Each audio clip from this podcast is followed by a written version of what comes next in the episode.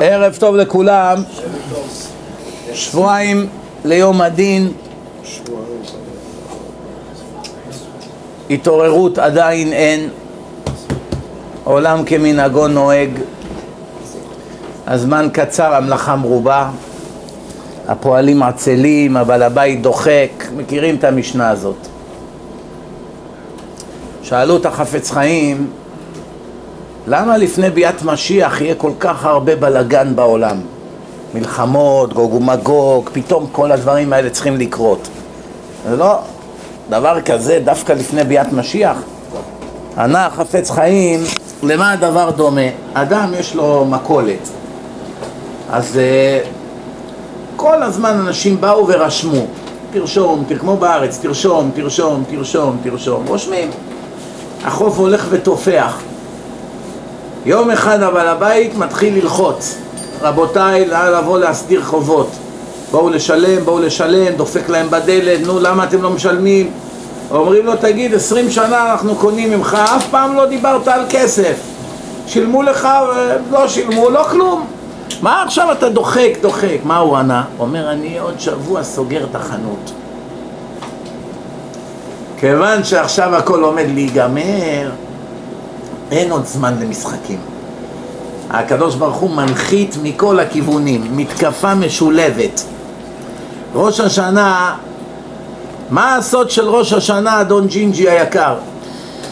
ראש השנה, שלושה עניינים יש בראש השנה, רוב האנשים לא מודעים בכלל מה זה ראש השנה, אבל אתם ברוך השם כולכם חכמים, כולכם נבונים, כולכם יודעים את התורה, באים לשיעורים ב-11 בלילה, זה לא דבר פשוט, זה יגן עליכם ביום הדין.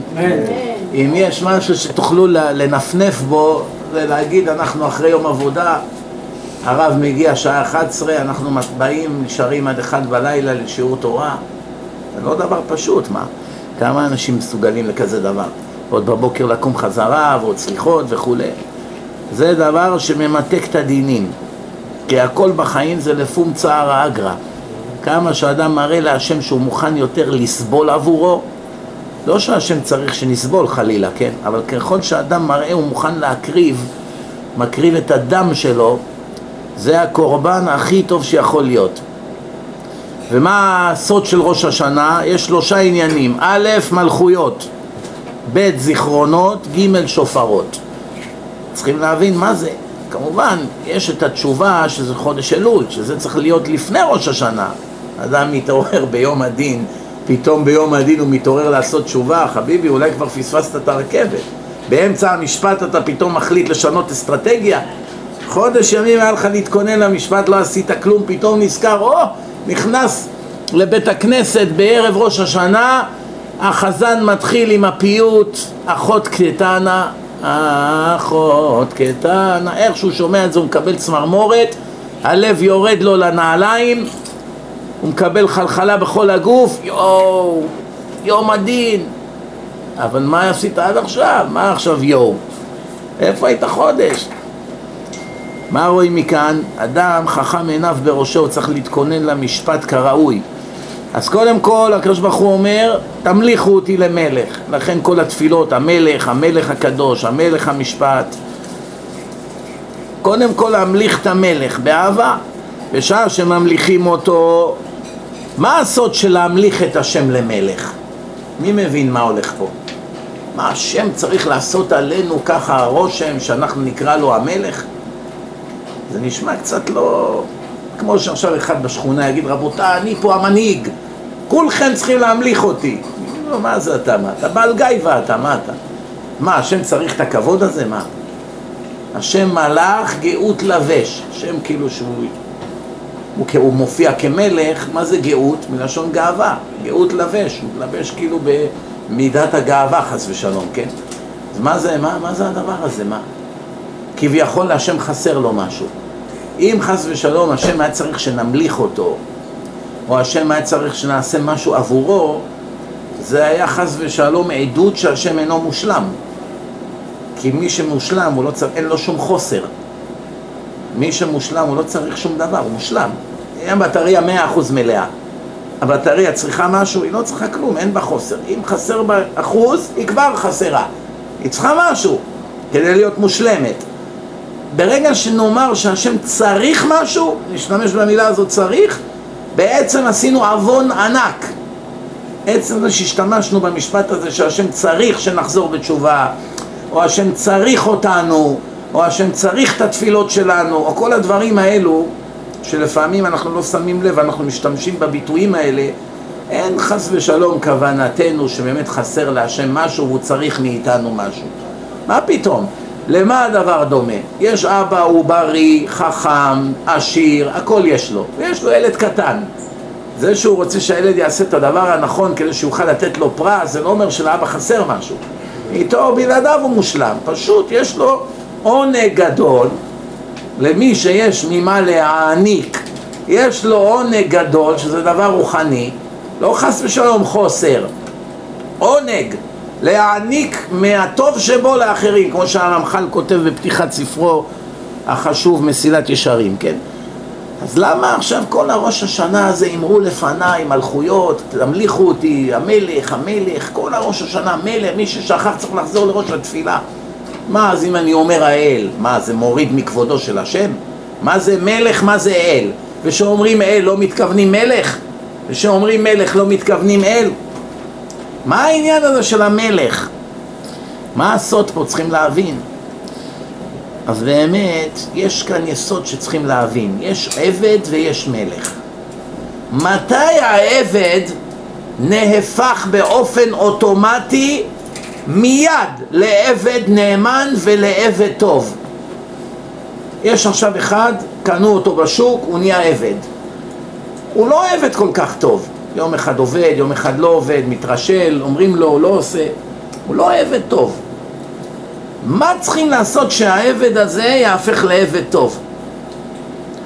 מתי העבד יהפך לעבד טוב? ברגע שהוא יקבל על עצמו את האדון שלו כבעל הבית, הוא המלך ואני העבד, ברגע שהמלכתי אותו עליי, נגמרו לי כל הרצונות האישיים שלי. אני כבר כלום. הוא המלך ואני המשרת, אני העבד. ברגע שאני המלכתי את עצמי, הכתרתי את עצמי לעבד על ידי שהמלכתי אותו למלך ממילא ברור לי מבחינה פסיכולוגית, במודע, בתת מודע, אני כלום אני משרת משרת, כמו להבדיל מלצר בחתונה. אין לו עכשיו רצונות. תביא, לך, תנקה, תביא בבקשה עוד שניים תרים את זה, תיקח את זה. אין לו ברירה, הוא, הוא רק יצייץ, פטרו אותו. הוא מקבל פקודות, אבל עוד מעט הוא יצא מהעבודה, הוא נהיה מלך בבית שלו, בבית האישה, ילדים, אז שם הוא מלך. באולם חתונות הוא מלצר, הוא עבד, הוא מגיע הביתה, הוא נהיה מלך. זה הנקודה. הנקודה היא שברגע שאני הסכמתי להמליך מישהו אחר עליי למלך, באותה שנייה ביטלתי את כל המאן דאמר שאני. אני לא חשוב, זה לא משנה הדעה שלי, אני כלום, אני סתם אבק ברוח. כלום. זה כל העניין הזה של המלכות. שאומרים האל הקדוש, יש אל, הוא מנהל את העולם הכל, אבל אני גם מאן דאמר, גם אני ישות חשובה. הוא הבוס הגדול ואני הבוס הקטן. ברגע שאומרים מלך, ממילא כולם כבר עבדים. זה הנקודה פה. אתה המלך, אנחנו עבדים, אנחנו נתינים, אנחנו אין לנו כלום. מה, מי יכול לצייץ נגד המלך? מלך, מי שלא ידע, בתורה הוא מעל הסנהדרין. מלך יכול לתפוס עכשיו גנב, שגנב הוא צריך לשלם כפל, נכון? נגיד גנב אלף דולר, מה הוא באמת צריך לשלם? אלפיים דולר ומשחררים אותו. המלך יכול לקחת סכין, להגיד, מי שיגנוב עוד פעם, אני שוחט אותו. ומישהו גנב, המלך לוקח אותו, הורג אותו במקום, בלי דין. איך? ממתי נותנים על עונש, עונש מוות על גניבה? זה נגד התורה. המלך הוא מעל החוק. למען יראו וייראו, כמו שבא המלך חזקיהו לפני 2600 שנה, הוא אמר מי שלא ילמד תורה ידקר בחרב. אם הוא באמת היה דוקר אנשים בחרב או לא, מסתמה לא. אבל עצם זה שהוא תפס חרב ואמר לאנשים, מי שלא יהיה תלמיד חכם פה במדינה הזאת, מי שיהיה בור ועם הארץ, אנחנו נדקור אותו בחרב. ממתי יש עונש מוות על ביטול תורה? תאר לך שהיום היה כזו מציאות שמי שלא מופיע לישיבה בזמן מהבוקר עד הלילה, שוחטים אותו, תולים אותו. כולם היום מגיעים לישיבה. אם חוק מדינה היה, יש לך, אתה צריך להיות בישיבה אחרי תפילת שחרית להתחיל בתשע עד שבע בערב עם הפסקת צהריים של שעה-שעתיים, כן? כל אחד לפי המקום שלו ואתה לא מופיע יום אחד, גזר דין מוות יש אנשים היו עוברים לגור בישיבה, על הספסלים שבטעות יום אחד לא, לא, לא, לא, ירדמו עד מאוחר מהפחד, כן? אני מכיר איזה אחד שהיה פעם מאן דאמר והשם השפיל אותו עד עפר. בסוף מה שקרה, הוא לא היה לו מניין אפילו. אז כיוון שהוא רצה שיהיה לו מניין, הוא הציע כסף לאנשים שיבואו להתפלל אצלו. אבל הוא ראה שאנשים לא באים בזמן. התאווה לממון היא תמיד קיימת. אדם מוכן לבוא להתפלל במניין של מישהו אם משלמים לו כסף. תפעלו, יש הרבה מניינים, כסף לא חסר להם, אנשים חסר להם. מה עושים? משלמים לאנשים שיבואו להשלים עניין. אז אותו אחד החליט גם כן לשלם לאנשים, אבל רק מה הוא עשה? בפיקחות, מה הוא אמר? הוא אמר, מי שישב ללמוד כאן בבית כנסת הזה כל החודש תורה, יקבל ממני כך וכך כסף בחודש. משכורת חודשית ממוצעת של פועל בארץ. מה העבודה שלך? לשבת פה ללמוד תורה בבית כנסת. אבל בתנאי אחד. מהו התנאי? מי חכם? לא. אתה מכיר אחד שיעבוד שנה ויחכה לכסף? נו, מה התנאי? לא לשכוח, למה הוא רצה את זה? כדי שיהיה לו מניין בבוקר. אם הם יבואו, ילמדו וילכו לישון בבית, מה זה יעזור? לא יהיה לו מניין בבוקר. אמר להם, בתנאי שאתם ישנים כאן. זאת אומרת שעל בטוח יהיה לי מניין. כשאני קם בבוקר, בא לבית הכנסת, נגיד יש שבעה איש, שמונה איש, מעיר אתכם, קומו, קומו מהר, נטילה, צ'יק צ'אק, ברכות השחר, מתחילים שחרית. ככה אני יודע, יש לי כמה קבועים שבאים, יש לי עוד איזה שלושה ארבעה ישנים כאן, תמיד יהיה מניין. גם זה לא עבד. למה? שהשם משפיל בן אדם, הוא לא יכול לברוח ממנו. הבנתם? מה הנקודה? בכל אופן, תשמעו טוב. אז השם אומר, קודם כל עצם זה שאתה ממליך אותי, ויש לך רצון, תשוקה, לשרת אותי באהבה, להוריד את האגו שלך לאפס, להחשיב את עצמך לכלום, שזה דבר שהוא מאוד מאוד מאוד קשה לאדם. מאוד מאוד קשה לאדם. אפילו אדם שאנחנו מחשיבים אותו כענב גדול, איזה אדם, איזה מידות, איזה ענווה, אף פעם לא מבקש לעצמו גדולה. אפילו אדם כזה, אם מישהו יעשה מחילה מכבודכם, מישהו ייקח כוסית, כוס של שתן וישפוך לו בפנים הענף הזה, הוא יתעצבן או לא? יתעצבן, ירתח, מה זה? יואו, איך עשת? השתגע! אבל אם הוא ממש במדרגה גדולה של ענווה, הוא ילך לכיור, ישטוף את הפנים, ישתבח שמך לעד מלכנו, תודה על הכל. למי זה קרה? מי יודע? המעשה הזה. הרמב"ם זה קרה, הוא היה באונייה עם ערבים, עם כל מיני גויים. אחד מהם עשה לו את זה. הוא אומר, היום הבנתי שסוף סוף עליתי מדרגה, שיכולתי להבליג לגוי ולא לענות לו. זה מדרגה גבוהה מאוד, מה זה? מה השאלה פה? גם בענווה יש הרבה מדרגות. גם מי שלפעמים נראה ענף גדול, זה עד נושא מסוים. יש דברים מסוימים, פתאום תצא ממנו הגאווה. ויש יחידי סגולה שממש הם מחשיבים את עצמם לכלום. היו כאלה אנשים, הרב בן ציון אבא שאול, הרב אה, הרב משה פיינשטיין, אלה היו אנשים מלבד גדלותם הענקית בתורה, שכל חייהם היה תורה ועבודת השם, היה להם מין סוג ענווה מיוחד כזה, לא רצו תפקידים, לא רצו להתלבש בצורה מסוימת, לא רצו נהג, לא רצו משכורות, כלום. כאילו, איך אומר, תן לי לעלות לאוטובוס כאחד האדם. הרב בן ציון יושב באוטובוס, הרב וולבי יושב באוטובוס. לא רוצים נהגים, לא רוצים, אה, אני יודע מה, פותח לו את הדלת, מחזיק לו את היד, קח אותי, תכניס אותי, שום דבר הם לא רצו. שום תפקיד, לא רוצים. הרב בן ציון, רק כשהוא נהיה משותק, אז מינו לו נהג, שכבר לא היה ברירה, הוא היה נכה מסכן. הוא היה חייב מישהו שיעזור לו. אבל כל השנים הוא היה עולה לאוטובוס, אפילו פעם אחת הנהג זרק לו מגבת. חבובצ'יק, תנקה את השמשה. רק בארץ הנהג אומר לקליינט שעולה ומשלם לו כסף, הופך אותו לעבד שלו. היי, פוס, נקה לי את השמשה, ימין, שמאל, תסדר. בסדר, אז אם היה תופס איזה ילד, נונע בן 14, היי, חמודי, תנקה לי רגע את השמשה, לא נורא. הוא בא לאדם בן 60, הוא לא יודע מי זה. גדול עולם, היה התלמיד חכם הכי גדול שיש, המקובל הכי גדול, אדם בעל רוח הקודש, זורק לו מגבת ואומר לו תנקה לי את השמשה, והקטע המדהים שלא הזיז לו אפילו, תפס את המגבת והתחיל לנקות. אתה רואה שלא היה לו אפילו שנייה היסוס, זה כל היום. אם היה לו, היה תופס את המגבת, היה חושב שלוש-ארבע שניות, בסוף בכל זאת היה עושה, מה היית רואה? שיש לו גאווה, רק הוא מתגבר עליה. בגלל זה היה לו את ההיסוס הזה, מה, מי זה הפלגמט הזה זורק לי מגבת? פה בכלל לא היה היסוס, תפס את המגבת בשמחה גדולה, ואז אנשים התחילו לצעוק, מה זה? אז הוא ביקש ממנו מחילה, מאיפה לי לדעת, אני רואה אדם עם ג'קט רגיל, לא ג'קט ארוך, לא כל מיני גלימות, לא כלום, עולה לאוטובוס. מתי כזה רב גדול עולה בכלל לאוטובוס? הנהג היה לו טענה, מה אתם רוצים ממני, מה? אבל זה מראה לכם על ענווה שאדם מבטל את עצמו לחלוטין, וזה נדיר מאוד. אז אומר לך הקדוש ברוך הוא, תשמעו טוב, עניין הזה של המלכויות, ברגע שאתה מבין מי המלך, אין לך יותר רצונות, אין לך יותר שאיפות.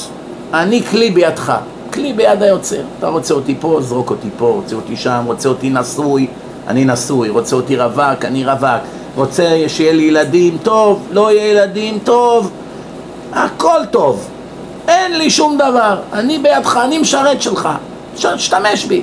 איפה אתה רוצה אותי היום? אתה רוצה שאני אלמד בתלמוד תורה? ילמד ילדים. אתה רוצה שאני אהיה רב בית כנסת? יהיה רב בית כנסת. אתה רוצה שאני אנקה את הבית כנסת? ינקה את הבית כנסת. שירותים? ינקה גם את השירותים. שום בעיה. אתה רוצה שאני אשב במושב האחורי ויסיעו אותי? טוב מאוד. אתה רוצה שאני אהיה הנהג? טוב מאוד. הכל אצלו טוב מאוד, אין לו בעיה בכלל. זה מדרגה הכי גדולה שיש. אם אדם מגיע לכזו רמה של ענווה, ממילא לא יהיה לו כעס, על מי יש לו לכעוס? הוא מחשיב את עצמו לאפס. אפילו אדם נתן לו סטירה, הוא לא, אני, אני עבד, אני כלום, עבד, נותנים לו סטירות, מה אתה רוצה? אין בזה בעיה בכלל. אין לו קנאה. כי מה, אני, אני לא, אין לי בכלל שום דבר, מה? אתם יודעים, אני כמה פעמים הייתי במקסיקו. מקסיקו זה שונה מפה. פה למשל, אם יש לעשיר משרת, אחרי כמה שנים שהמשרת עובד, הוא כבר מדבר עם הבעל הבית בקרבה. לא אומר לו, נגיד, כבודו או אדוני רוצה או משהו כזה. אבל שם במקסיקו זה לא ככה, שם אתה יכול עשרים שנה מנקה בבית או משרת. סניור. סניור. כל הזמן סניור או סניורה. אין כזה עשרים שנה, היא כבר אוכלת בשולחן, המשפחה קמה, היא אוכלת, יושבת, אוכלת, מבשלת לעצמה, חיה איתם עשרים שנה, גידלה את הילדים, אין בחיים שהיא תגיד לה את. את רוצה שאני אלך לחנות או משהו? הכל שמה עם מעמדות. ממילא הם פועלים מאוד טובים. מתי נשבר המחסום בין העבד לבין המאסטר? ברגע שמתחילה ביניהם קרבה. דרך אגב, ככה הצבא הישראלי בנוי. איזה אינטרס יש לצבא הישראלי להשפיל את הטירונים? מה יש פה, מה? אפילו האנשים הכי רשעים, אין להם איזה רצון גדול לתפוס אנשים בכוח ולהשפיל אותם, כן? למה הצבא בנוי בצורה כזאת שאיך שאתה מגיע לצבא, מיד מהרגע הראשון מתחילים להשפיל אותך? תיפול, קום, רוץ, מי אתה? שקט, תעמוד, אסור לדבר, מה זה? על הרצפה, כמו כלב. מה זה הדברים האלה? מה זה, זה בן של איזה עשיר מצפון תל אביב, מגיע לצבא, בא אלו איזה אחד, איזה טמבל אחד, שבועיים בצבא, מתייחס אליו כאילו איזה כלבון שלו.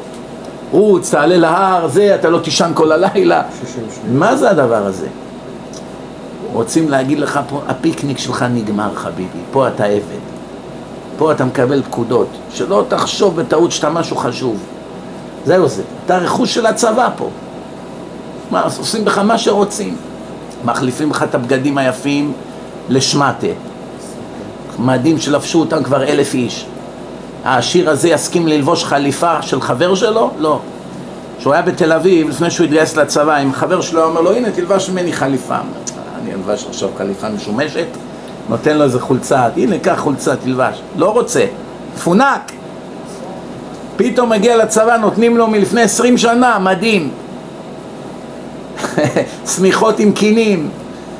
ככה שעתיים מנערים, האבק כבר הגיע, כבר עשה גשם. עננים. עננים נהיה. אחר כך שולחים אותו לשירותים. למה כל זה? אם לא נבטל את האדונות שבך, לעולם לא יהיה לנו חייל. תמיד תהיה פרימדונה. לכן הורה חכם זה אחד שנותן לילדים שלו מגיל צעיר לעבוד בבית. תנקה, לך לחנות, תקנה, לך לשוק, תביא, תכניס, תעמיס. אמא מגיעה מהסופרמרקט, כולם לצאת להביא את הדברים פנימה. תעזרו בניקיונות, סדרו את המיטות, תחתוך את הדשא. לא שהוא צריך את זה, הוא יכול הכל בכסף לפתור. הנה גנן, הנה זה, הנה מנקה. בעיה בשביל האבא הזה? אין שום בעיה. זה לא למטרות חיסכון, זה למטרת, העולם הזה זה לא פיקניק. אתה לא באת שישרתו אותך. אתה מגדל אותו עד גיל 18 כנסיך או נסיכה, הלך לך. הם לא יכולים להתחתן, הם לא יכולים לנהל בית, הם לא יכולים לקבל אחריות, כלום. סתם סוציומטים. לפעמים אתה רואה, בא לך אורח הביתה, אכל, שתה, בחיים הוא לא מרים אחרי עצמו. גמר לישון, הוא משאיר את הסדינים זרוקים, הכל שם, דברים על הרצפה. אפילו לא חושב לסדר את המיטה לפני שהוא עוזב. שום דבר לא... לא למה? הוא ככה התרגל בבית. הוא בבית מתלבש, מחליף בגדים, זורק על הרצפה. באה המנקה, מרימה לכביסה. ככה שנים. ואף אחד לא אמר שום דבר בעניין. זה אחד כזה הוא לא עבד.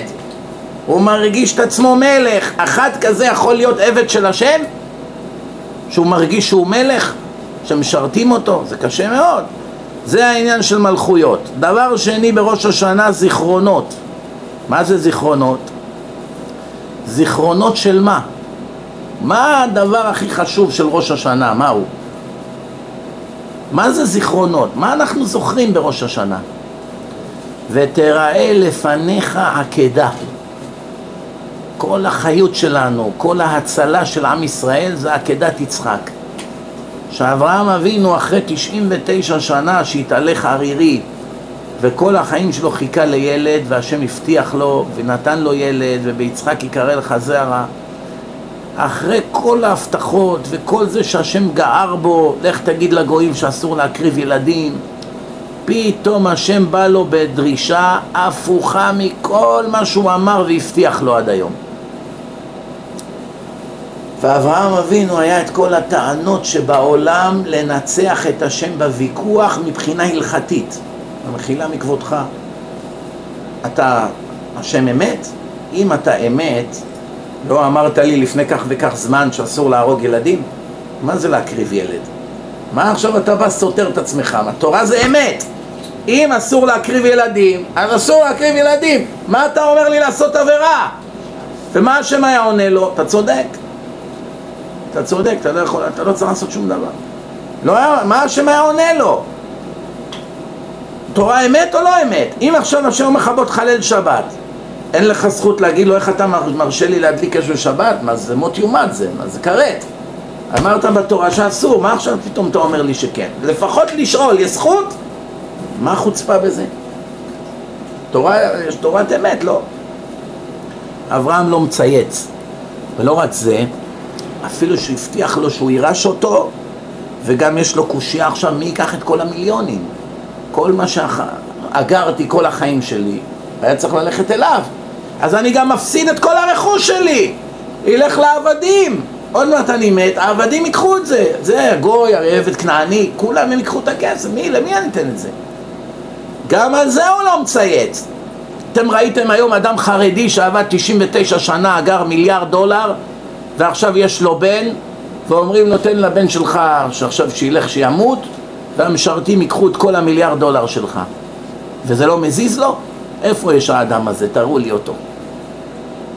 עוד עניין עכשיו להרוג את הילד, שזה ניסיון שאין דוגמתו, כן? הוא במו ידיו צריך להרוג את הבן שלו שחיכה לו מאה שנה, כן? זה עוד עניין. על הכסף! יש אנשים היום מוכנים להרוג את הילד שלהם בשביל לא להפסיד מיליארד דולר. אין לי בזה ספק בכלל.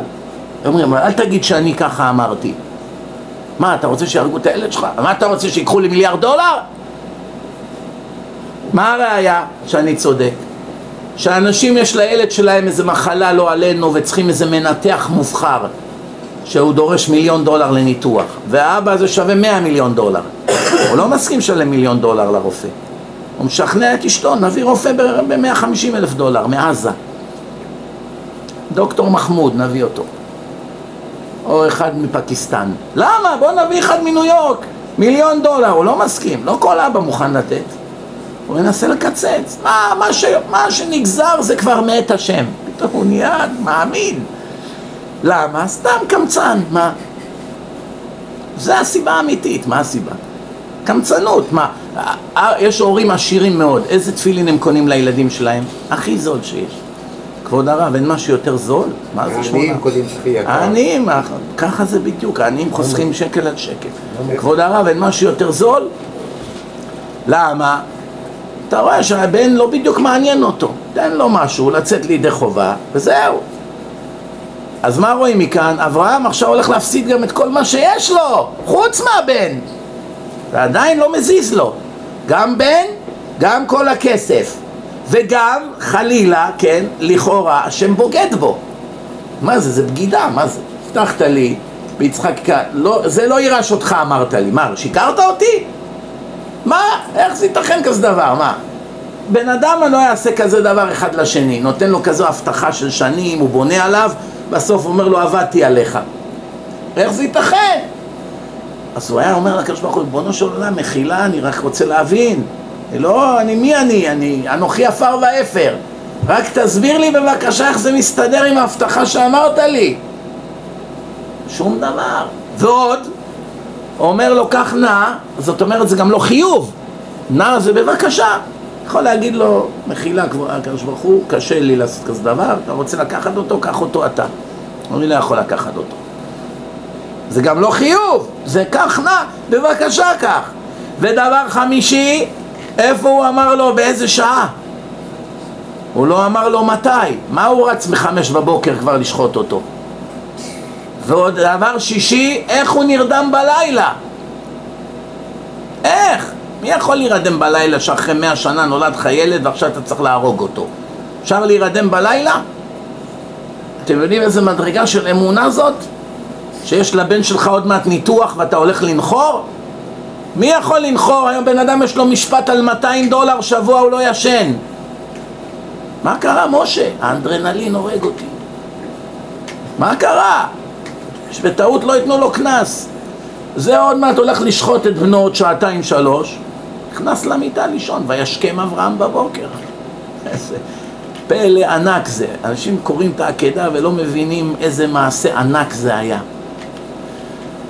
ויצחק, מה יצחק זה לא מעשה גדול? שהוא אומר לו תקשור אותי טוב, בן 37 מה יצחק היה צריך להגיד לו? אדוני, אתה רוצה להיות צדיק? תהיה צדיק על עצמך עזוב אותי בשקט מה אתה עכשיו רוצה להראות? אני בן 37, אתה רוצה לשחוט אותי? שחט את עצמך, מה? קח שקית, תעשה מי שברך, תשחט את עצמך, מה, מה עליי עכשיו נהיית צדיק? לא, לא אבא, תקשור אותי שאני טעות לא יזוז זה דבר, לא סתם זה מציל אותנו כל שנה, לא סתם קוראים את זה בפתיחה של תפילת שחרית, ישר מעוררים את הדינים בשמיים. נכנסת לבית הכנסת, ויהי אחר הדברים האלה, והאלוקים נישא את אברהם. הנה, כבוד הרב, מאיפה אני יודע שהשם מנסה אותי? הנה פסוק מפורש, ויהי אחר הדברים האלה, והאלוקים נישא את אברהם, עושה לו ניסיונות, משחק בו, לראות מה רמת האמונה. ומה אמר לו בסוף? רק עכשיו, אתה ידעתי כי ירא אלוקים אתה. תשע ניסיונות שהוא עבר עד עכשיו, עוד לא קיבל חותם. עוד לא נתנו לו חותם של אדם כשר, זרקו אותו לאש, בטח בהשם, הוכיח את נמרוד, עשה כל מיני דברים אדירים, הלך לשחרר את לו, כל מיני דברים, שום דבר. עכשיו אומר לו, אתה ידעתי כי ירא אלוהים, אלוקים אתה. צריכים להבין, הניסיונות האחרים גם היו קשים מאוד, גם עניינים של חיים ומוות. למה אז השם לא אמר לו, אתה ידעתי כי ירא אלוקים אתה? דווקא עכשיו הוא אמר לו את זה, מה? מה הכוונה? שעכשיו שכבר עברת עשרה ניסיונות ביחד, אז אתה ירא אלוקים, או דווקא בגלל הניסיון העשירי עכשיו? אתה ירא אלוקים. מה הכוונה? מה הפשט? אתה, אתה ידעתי כי ירא אלוקים אתה. אז אפשר לפרש האמת גם לכך, גם לכך. יש איזה גבול, כמה פעמים אתה יכול לנסות את המשרת שלך? פעם אחת השארת כסף, לא גנב. שבוע אחרי שמת חבילה של תכשיטים, לא גנב. ואחר כך נתת לו אוטו, אמרת לו סע מפה לפה, לא זז מילימטר מהדרך. עוד ניסיון, עוד ניסיון, עוד ניסיון, יש איזו נקודה, אתה אומר די, לא צריכים לבדוק אותו יותר. זה, זה נאמן, זה אדם ישר. זה פשט אחד, אבל יש כאן פשט הרבה יותר עמוק. מה זה אתה ידעתי כי ירא אלוקים אתה? כל הפעמים האחרות עשית מעשים גדולים מאוד. אבל זה לא אומר שבגלל שאתה ירא שמיים. חשבונות, יש כל מיני חשבונות. פה, שאני לוקח ממך עכשיו את הדבר שכל החיים שלך חיכית בשבילו. זה לא דבר פשוט. מילא לקחתי לך דבר אחד, דבר אחר, היה לך מכונית, לקחתי לך בית, לקח... זה לא היה כל חייך. אבל אם יש דבר שכל החיים שלך התפללת עליו, חיכית אליו, רק בשבילו אתה חי. החיים עצמם, אפשר, מה זה? רגע. כל החיים שלך, למה אברהם חי כל חייו? שיהיה מישהו שירש אותו, מה? הוא אמר את זה להשם גם, מפורש, זה פסוק מפורש. ועכשיו אתה נותן את הדבר שכל החיים שלך חיכית עליו, כל החיים שלך התפללת עליו, קיבלת על זה הבטחה מהשם, ואתה נותן את זה ולא שואל אפילו שאלה אחת איך. זה מדרגה שאין דוגמתה. שומעים? אין דוגמתה. משה רבנו התווכח עם הקדוש ברוך הוא. הוא אומר, התווכח איתו. מהעת ששלחת אותי, מה קרה? נהיה יותר גרוע, הוא אמר לו. משה אמר להשם, מהרגע ששלחת אותי לפרעה, המצב של עם ישראל החמיר, מטיח דברים כלפי השם. השם שולח את משה, אומר לו אני עכשיו הולך להוציא את בני ישראל ממצרים, הוא התגלה אליו בסנה. אז עכשיו משה כבר יודע את התוכנית, מה, השם לא שקרן, הוא אומר אני הולך להוציא את בני ישראל ממצרים, זהו, זה סגור, מה אתה שואל, כן, לא. אבל לעת עתה נראה שהמצב החמיר. מה עכשיו אדם שהוא ירא שמיים כמו משה רבנו, מה יותר משכנע, מה שהשם הבטיח או מה שרואים בעיניים? מה אתם אומרים? השם אומר לך, אל תדאג, לא תמות מהעולם הזה לפני גיל מאה. ועכשיו אתה רואה חס וחלילה, אתה בן שישים, קיבלת את המחלה. נשר לך שערות, אתה כבר בבית חולים גוסס, אבל השם הבטיח לך לא תמות לפני גיל מאה.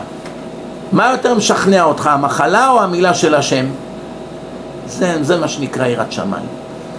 אם המציאות משכנעת אותך, אתה לא ירא שמיים. אתה סתם אדם כמו חילוני.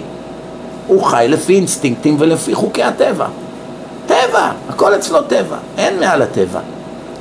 אבל אם אתה ירא שמיים, איך רש"י אומר, אפילו אומרים לך על ימין שהוא שמאל, על שמאל שהוא על ימין, שמע בקולם. תבטל את עצמך. השם הבטיח לי, אני לא שואל שאלות. אבל הנה, אתה עומד למות עוד שעה, רופאים נותנים לך שעה. לא יודע, השם אמר לי, תחי עד גיל מאה, אני לא שואל שאלות. זו מדרגה גבוהה מאוד. מה זה זיכרונות ותראה לפניך עקדה? צריך שהעקדה תהיה לנגד עינינו כל רגע ורגע, במיוחד ראש השנה, שזה יום העקדה. ותהיה מציאות חיה בליבנו. כוונה כאילו שאנחנו בעצמנו עומדים להישחט. אחד הרבז, אם אני זוכר נכון, זה היה הרבי מקוצק. הוא אמר פעם, אדם צריך לראות את עצמו כאילו השטן עומד עליו עם גרזן ועומד לקרות לו את הראש כל שנייה. גרזן מונף ביד, הראש שלך ככה על השולחן ועכשיו אתה רואה איזה, איזה דאעש, איזה מחבל עם הגרזן ככה אתה אומר את השמע ישראל, עוד חצי שנייה הגרזן ייפול במכה והראש יעוף מהגוף. פחד מוות, מה? כל הדם שלך קופא מרוב פחד. איך בכלל יוצא לך המילים שמע ישראל במצב כזה זה גם נס. איך שאתה כולך רועד ומת מפחד, ככה האדם צריך לחשוב ביום הדין, שהשטן עומד עליו עם גרזן לכרות את ראשו. מוסיף הרבה, ואם האדם לא מצליח לחשוב שהשטן עומד לצידו עם הגרזן ועומד לקרות לו את הראש, סימן שמה? סימן שמה? סימן שכבר קראת לו את הראש. שמעתם איזה פנינה יקרה מפז. סימן שכבר המוסר שלך מת, חביבי, המצפון. הלך כבר, זהו, השטן כבר הביס אותך. הביס אותך. אז אדם צריך לשים את עצמו כאילו שעכשיו הגיליוטינה עומדת לרדת כל שנייה, שמו לו את הראש ככה. זהו, זה הרגע האחרון לעשות תשובה. או שאני מציל לעצמי את העולם הבא, או שלא. והדבר השלישי בראש השנה, רבותיי, שופרות. שופר. מה זה שופר? מלשון משפר, שיפור. למה שופר משפר? כשאדם שומע את הצליל הזה של השופר, זה מביא לו חרדה בלב. יש איזה יהודי אחד, פרסי, קוראים לו ציון, בברוקלין הוא גר. אני מעריך שהוא בשנות החמישים לחייו, והוא סובל מאוד מהלב. ממש הוא בנס חי, הבן אדם הזה. כבר היה ממש על סף, לא עלינו. יום אחד, לפני ראש השנה, הוא קיבל התקף, שמו אותו בבית חולים, הוא שוכב בבית חולים יום ראש השנה. הוא אומר לי, הוא מספר לי את הסיפור, הוא אומר, אני שוכב במיטה, נהר של דמעות ירדו לי מהעיניים.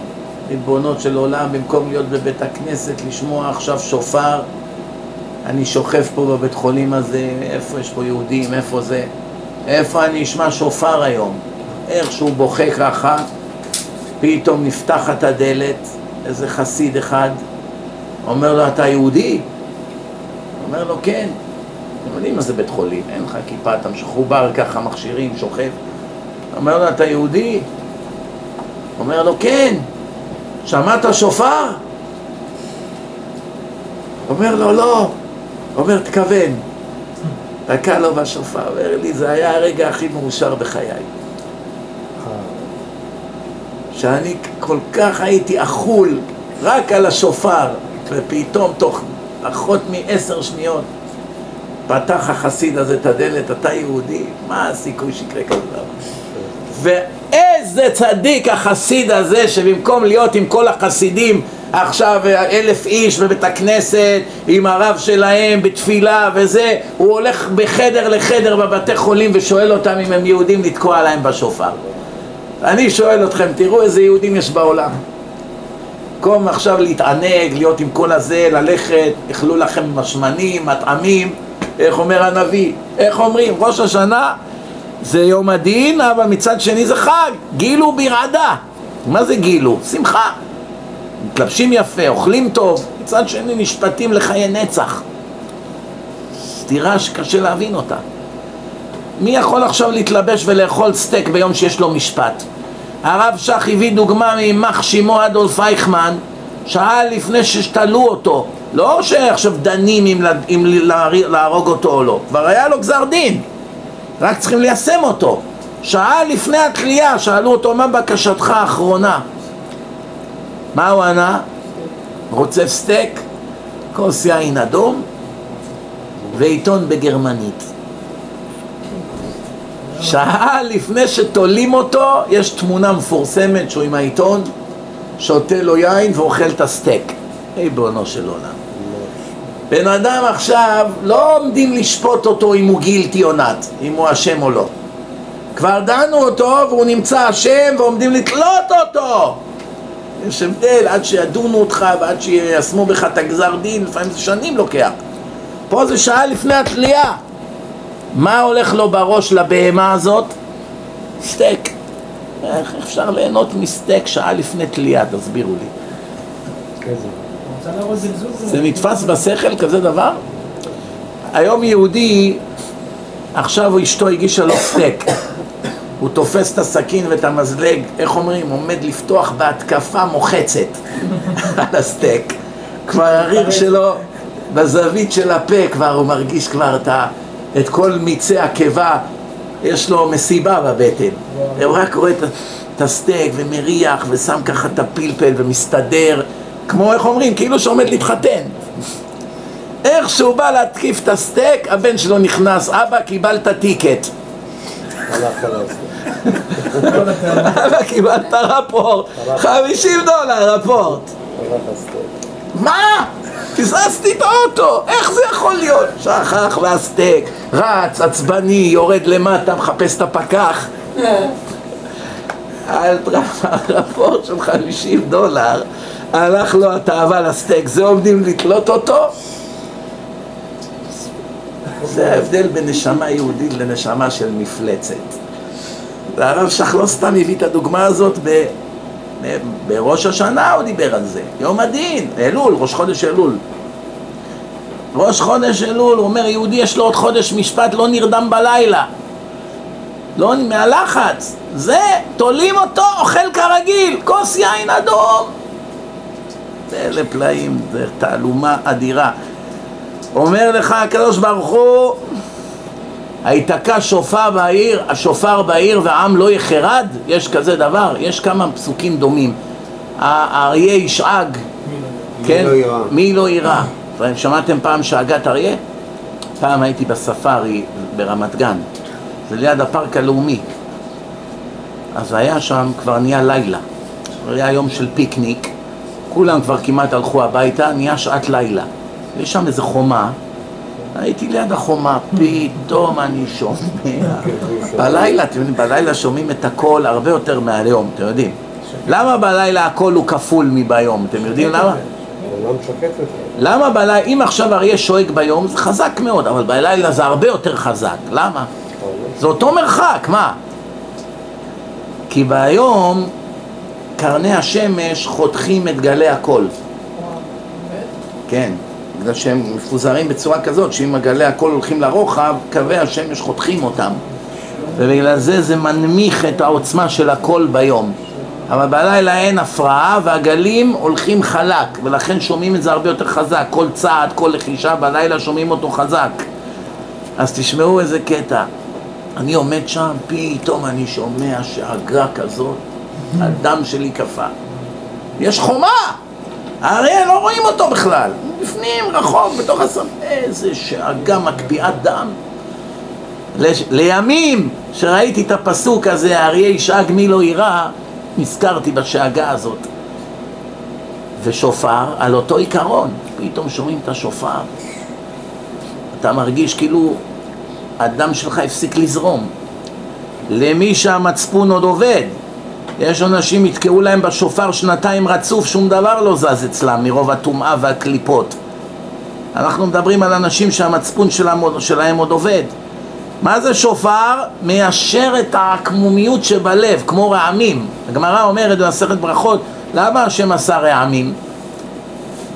מה עכשיו פתאום בן אדם שומע בום, אתם ראיתם את הרעמים שיש פה? כמו פצצת אטום. כל החלונות רועדים, כל הבניין רועד, בום! למה זה? שכוחו וגבורתו מלא עולם, שאדם פתאום מקבל הבנה מה זה השם.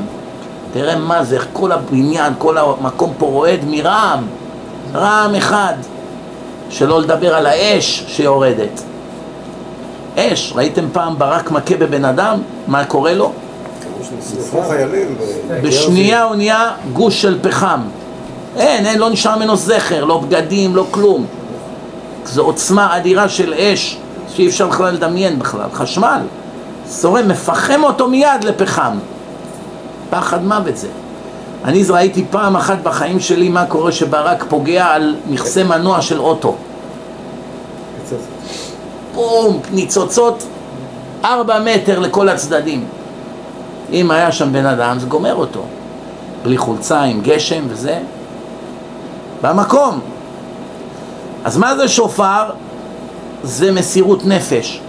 הרי מה זה השופר? אברהם אבינו אחרי שבא לשחוט את יצחק והשם אמר לו אל תשלח ידך אל הנער אז אברהם אמר תן לי לפחות לעשות לו איזה חתך, משהו אמר לו ואל תעש לו מאומה אל תיגע בו אפילו לא שריטה אז מה הוא ראה את העיל כן? עיל נאחז בסבך וכולי ויקח את העיל ויעלה לו עולה וכולי אז הזוהר אומר שיצחק אבינו היה לו נשמה נוקבה לא יכול היה להביא ילדים. יש אנשים לא עקרים, לא יכולים להביא. הכל בסדר אצלם מבחינה בריאותית, האישה שלהם לא מתעברת. מה קרה? ככה היה עם יצחק. ואז פרחה נשמתו, ונכנס בו נשמה חדשה, שהיא זכרה של זכר, ואז הוא יכול היה להביא ילדים. וזה מה שאנחנו אומרים בתפילה כל בוקר, יהי רצון לפניך שתראה לפניך עקדתו של יצחק אבינו בן אברהם אבינו, כאילו אפרו צבור ומונח על גבי המזבח. איזה אפרו? שלחו אותו הביתה. איזה אפרו? כאילו שהאפר פה על המזבח של יצחק. לא, לא, לא, הנשמה של יצחק נכנסה בעיל. ושחטו את העיל הזה, אברהם שחט אותו, וה, ובאמת הוא הקריב את יצחק. במציאות יצחק נכנס בתוך העיל. והעיל הזה שנשחט, זה בעצם מה שמציל אותנו. והשופר, שופרו של העיל הזה, זה השופר שתוקעים אותו בראש השנה כדי להזכיר את עקדת יצחק. יכולים לתקוע בדברים אחרים, יש הרבה. דווקא צריכים שופר כזה, דווקא. שומעים? שזה גם קידוש השם, זה ממתק את הדינים והופך את הדין למידת הרחמים. אומר הרב דסלר, על פי הזוהר הקדוש בפרשת פנחס, יום הראשון של ראש השנה, איך קוראים לו? לפי הקבלה. דינא קשיא, הדין מתוח. אדם נידון על פנימיותו, על הרוחניות שבו, פנימיות שלך. אם יזכה להשגחה פרטית ברמה גבוהה, בינונית או חלשה. תשמעו טוב מה, אני אומר לכם פה, זה דברים רציניים מאוד. כל אדם יש לו סייעתא דשמיא והשגחה פרטית, ויש השגחה כללית על כל העולם ועל עם ישראל. אבל כמובן שההשגחה הפרטית שלך היא יותר נוגעת אליך, כי היא שונה מההשגחה הפרטית של חברך, כן? השגחה כללית על העולם היא על כל העולם, אבל ההשגחה הפרטית שלך היא דווקא עליך, על הניסים שקורים לך דווקא. שומעים? אז האדם נידון אם יזכה בזכות עצמו, בזכות המעשים שלו, בזכות התשובה שלו, לקבל השגחה פרטית במשך השנה. זה נקרא דין העילאה, דין עליון, כן? זה מוזכר בזוהר. והיום השני הוא דין הרפיה, דין רפוי, לא קשה, לא מתוח. מה זה? דינו של הכלי. מה זה דינו של הכלי? הנשמה מונחת בתוך מה? בתוך מה? בתוך הגוף. הגוף זה הכלי שמחזיק את הנשמה. דנים לך עכשיו את הגוף, תהיה בריא, תחיה, תמות, תהיה חולה, תתחתן, לא תתחתן, תביא ילדים, לא תביא, כל הדברים האלה שקשורים לגוף. תוכל. ללכת, תוכל לראות, תוכל לשמוע, תוכל לאכול בלי מכשירים. שומעים? כל זה, האם, תוכ... האם הגוף שלך יוכל לשמש ככלי לעבודתו של הצדיק? מי זה הצדיק? הנשמה. הנשמה היא הצדיקה. זה באמת הסוד של ראש השנה. יום ראשון זה יותר הרוחניות, יום שני זה יותר הגוף. אומר הארי הקדוש, מי שישן בראש השנה, מזלו ישן כל השנה. לא מדובר על הלילה, לילה צריכים לישון, קמים לנץ, או שקמים בבוקר לבית הכנסת, צריכים לישון בלילה, איך תתפלל חמש-שש שעות? תפילה ארוכה. אלא מה? סיימת את הארוחה. עכשיו נגיד שעה 11 ומשהו הגעת הביתה, אחרי שהתפללת נץ, מהבוקר עד 11, הגעת 11 וחצי. ישבת לסעודה, נהיה כבר אחד. מאחד עד המנחה מה תעשה? ארבע, חמש שעות יש לך. מינימום של המינימום לגמור ספר תהילים אחד שלם. מינימום! פחות מזה אין על מה לדבר בכלל. יש הידרה זוטה, הידרה רבה, הידרה זוטה, קטעים מהזוהר שקורים, דברים גדולים מאוד בראש השנה. אנשים שהם לא במדרגה הזאת, לפחות כל ראש השנה רק הפה שלהם יוציא דברי קודש. כל הזמן תהילים, תהילים, הללויה, שיר למעלות, אשרי יושב בביתך. למה?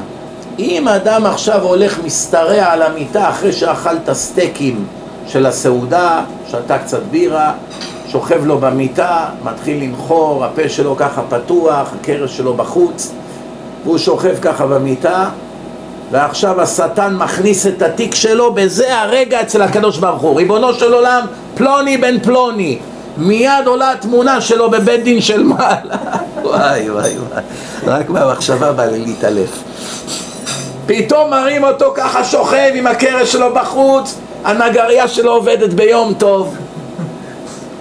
אומר השטן, ריבונו של עולם, אני בכלל צריך לפרט את החטאים שלו.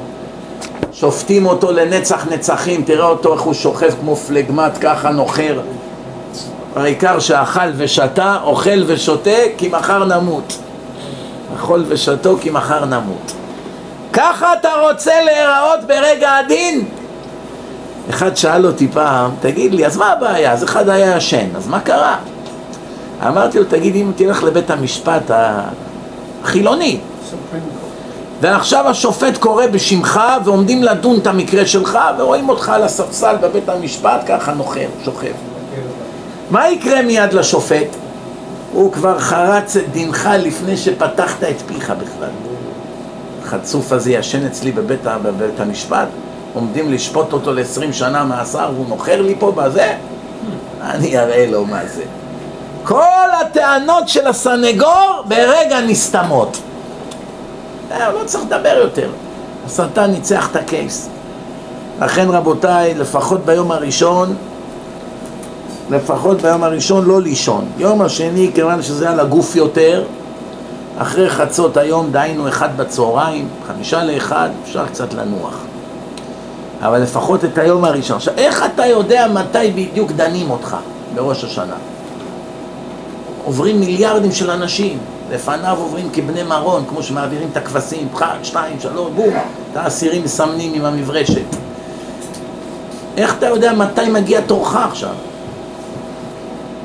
יש איזה פתאום רגע, תמיד שימו לב, בראש השנה, פתאום יש לך החסרת פעימה בלב. נכנס לך מין כזה פחד כזה. לא יכולת לסחוב את הנשימה עד הסוף. מכירים את זה שעכשיו הפחידו אותך ונתקעה לך הנשימה באמצע? לרגע שנייה אתה מרגיש כזה, וואו, מועקה כזאת פנימית. ככה ארי אומר, עכשיו תדע, התחילו לדון, מיד תהילים. שלא תבזבז דק, שעכשיו הסנגור בא, אומר ריבונו של עולם, רשע, כל מה שהוא טוען, אבל תראה אותו, אחד כזה אפשר לחתום למוות, תראה איך הוא קורא תהילים, תראה. זה, זה עוזר בדין, זה לא צחוק. עוד אומר הארי, מי שמגיע לימים האלה ולא בוכה באופן טבעי, סימן שיותר מדי הוא היה באייפון השנה. הבנת ג'ינג'י? יותר מדי הוא היה באייפון. אל תפחד ג'ינג'י, אנשים בארץ לא יודעים. יש הרבה ג'ינג'ים בארץ. Don't worry. שומעים? שמעו טוב רבותיי, רבותיי. מי שלא בוכה ביום הדין, מצד אחד אסור להכריח את עצמך לבכות בכוח, כי זה חג. גם לא אומרים וידויים בקול רם, אלא רק בערעור בין תקיעה לתקיעה, כן? אבל מי שלא באופן טבעי יורדות לו הדמעות, הוא, בו, הוא בוש ונכלם במעשיו, הוא יושב עכשיו בבית המדרש או בבית הכנסת ויורדות לו הדמעות ואומר בלב שלו איזה שנה הייתה לי, כמה התרשלתי, כמה ביטלתי תורה, כמה עשיתי ככה ואיך לא תיקנתי את המידות ואיך ואיך והוא חושב ככה ויורדות לו הדמעות סימן שהנשמה של הבן אדם הזה היא עמוק עמוק בטומאה, שומעים? מה אם לא יורד דמעות? לא יורד דמעות, סימן שהסטייקים של מקדונלד משפיעים חזק. כל הצדיקים בוכים. כל הצדיקים. אתה ראית את הרב יעקב עדס? כן, שיחיה? לא לא ראית אותו? הוא לא צריך ראש השנה כיפור לבכות. הוא ארבע, חמש שעות ביום בוכה כל יום. לך לכותל, תתפלל איתו פעם אחת, תראה. כן, לא. איך הוא נהיה ככה ואנחנו לא? תסביר לי. מה, העיניים שלו יותר יפות משלנו? אה? מה, מה בדיוק גרם שהוא ככה ואנחנו לא? בוא נשאל. הוא הגיע לרמה הזאת. איך הוא הגיע לרמה הזאת? איך? סיכק את הנשמה שלו. איך אבל? איך הוא התרחץ באלכוהול? איך? תורה. קדושה, שמירת העיניים, מירת שמיים, שר מירה, עבודה על עצמו יום יום, עבודה על המידות, קוטש את עצמו, ככה איך אומרים במקדשת. אז הוא הגיע למדרגה הזאת. חוץ מזה יש עוד עניין, שיש נשמות שהן חצובות ממקומות יותר גבוהים, ויש נשמה שהיא ממקום יותר נמוך, אין מה לעשות. לא כל אחד זה, דרך אגב, רק שתדעו, שלא תגיעו למסקנה לא נכונה. לפעמים יש שני יהודים שאחד נראה הרבה הרבה יותר קדוש וצדיק מהשני. והשני בשמיים נחשב יותר. למה? כי זה הקדוש עלה ב-20%, בגלגול הזה השתפר. אבל ההוא שלא כל כך קדוש עלה 40%. נכון שהוא עדיין נמוך, אבל בגלגול הזה הוא השיג יותר. לכן אתה לא יכול לשפוט אדם, וגם לא סתם חז"ל אומרים אל תשפוט אדם עד שלא תהיה במקומו. כי לאחד קשה מאוד להניח תפילין ולשני זה בדיחה. תביא תפילין, צ'יק צ'אק. איך, אתם מכירים את אלה באים לכותל, מחפשים את החבדניקים, איפה, איפה הדוכן? פתאום בא לו חשק להניח תפילין. ויש אדם, אומרים לו תניח תפילין, שעה שכנועים. קשה לי, מה? שתי דקות. לא, לא בשבילי. אני ראיתי במו עיניי, בטיסה האחרונה שלי לארץ, חבדניק עבר את כל השורה. טק, טק, טק, טק, טק, טק. אחד לא הסכים להניח תפילין במטוס. בעיניים שלי ראיתי. בסוף מסתם הוא מצא, ממטוס של 400 איש, הוא מצא בטח כמה שהניח להם, אבל בשורה שלי היו ממש איזה 20 איש, הוא עבר אותם אחד אחד, ואף אחד לא הסכים. אף אחד לא מצא, עושים לו ככה עם היד, לא, לא. תראה, איך אומרים, בוא נדון אותם לכף זכות, אולי הם יתביישו במטוס ליד כולם. יש אנשים לא נעים להם ליד כולם, מסתכלים עליך, לקום, לשים תפילין, זה לא בשביל, זה בשבילו הקרבה גדולה, כן? אם הוא היה לבד באיזה חדרון, אולי הוא כן היה מסכים, או במשרד שלו לבד, כן? לפעמים גם זה ליד אנשים, הם לא רוצים. טוב, רק אני רוצה לסיים. שמעו טוב, רק אני רוצה לסיים. כדי להמליך את הקדוש ברוך הוא בראש השנה, אסור לחכות עד יום ראש השנה. אלא צריך כבר להגדיר לעצמך גדרים, להמליך את הקדוש ברוך הוא על כל איבריך, כל איבר ואיבר, לכבוש את רצונותיו, לבטל את הרצונות שלך. עשה רצונך כרצונו, איך כתוב בפרקי אבות? עשה רצונך כרצונו. זאת אומרת, אם לך יש רצון הפוך מהשם, במי הבעיה? בך. תתחיל לעבוד, מה, מה, מה, מה אתה מצטער? אתה רוצה שהשם ישתנה בשבילך? שם זה המושלם, תורה היא האמת, ואתה הפוך מהאמת. אז הנה, קדימה, תתחיל לעבוד, בשביל זה באת לעולם, לא? אדם לעמל יולד. מלכות, יש בה עוד, איך אומרים? זה איליה וקוץ בה. הדרך היחידה לקבל את השם כמלך זה שכולנו נהיה מאוחדים, יש פה בעיה. אם יש חוסר אחדות, איך אפשר להמליך את המלך? אתם מבינים אותי או לא? תראה, אני אתן לכם, בזה, בזה נסיים, אני אתן לכם משל. יש לאבא עשרה ילדים שאוכלים אחד את השני. רבים, מכשילים אחד את השני, מקנאים אחד בשני. יום אחד האבא הזה, הוא קורא לכולם, איך אומרים, לנאום סיום. הוא עומד לעזוב את העולם, כולם עומדים בשורה. הוא אומר להם, רבותיי, אתם אוהבים את אבא? כולם, כן. ולא מדובר עכשיו על הירושה, אין לו מה להוריש. איך אומרים אבא תפרן? אומר, אתם אוהבים אותי? כן, אבא, בטח, מה אתה, עטרת ראשנו, אבינו, מורנו. אומר להם, אתם כולכם שונאים אותי. אומרים, מה אתה, אתה המלך שלנו, מה זה אנחנו שונאים אותך? אנחנו מוכנים למות כפרה עליך. אז האבא מתעקש שהם כולם שונאים אותו. אומרים, אבא, אתה המלך שלנו, שקרנים! אני לא מלך ואני אפילו לא עבד שלכם. למה? בואו בוא תגידו לי למה. אם הם היו אוהבים- אותו, לא לא מתייחסים ככה, רבים ביניהם לידו. בעיניים. בדיוק. אם אנחנו באמת אוהבים אותך ואתה המלך, והרי ברור לנו שהדבר שהכי הרבה אתה לא רוצה זה שנריב בינינו, אבא לא רוצה שבניו יאכלו אחד את השני, זה ברור. אז אם באמת היית מלך, היינו מבטלים את כל רצונותינו, את הקנאה, את הכבוד, על הכסף, את המריבות, היינו מבטלים את הכל. כיוון שאנחנו לא מוכנים להתפשר בכלום, סימן שלא אתה לא מלך ואתה לא מזיז לנו כהוא זה. שומעים? זו האמת.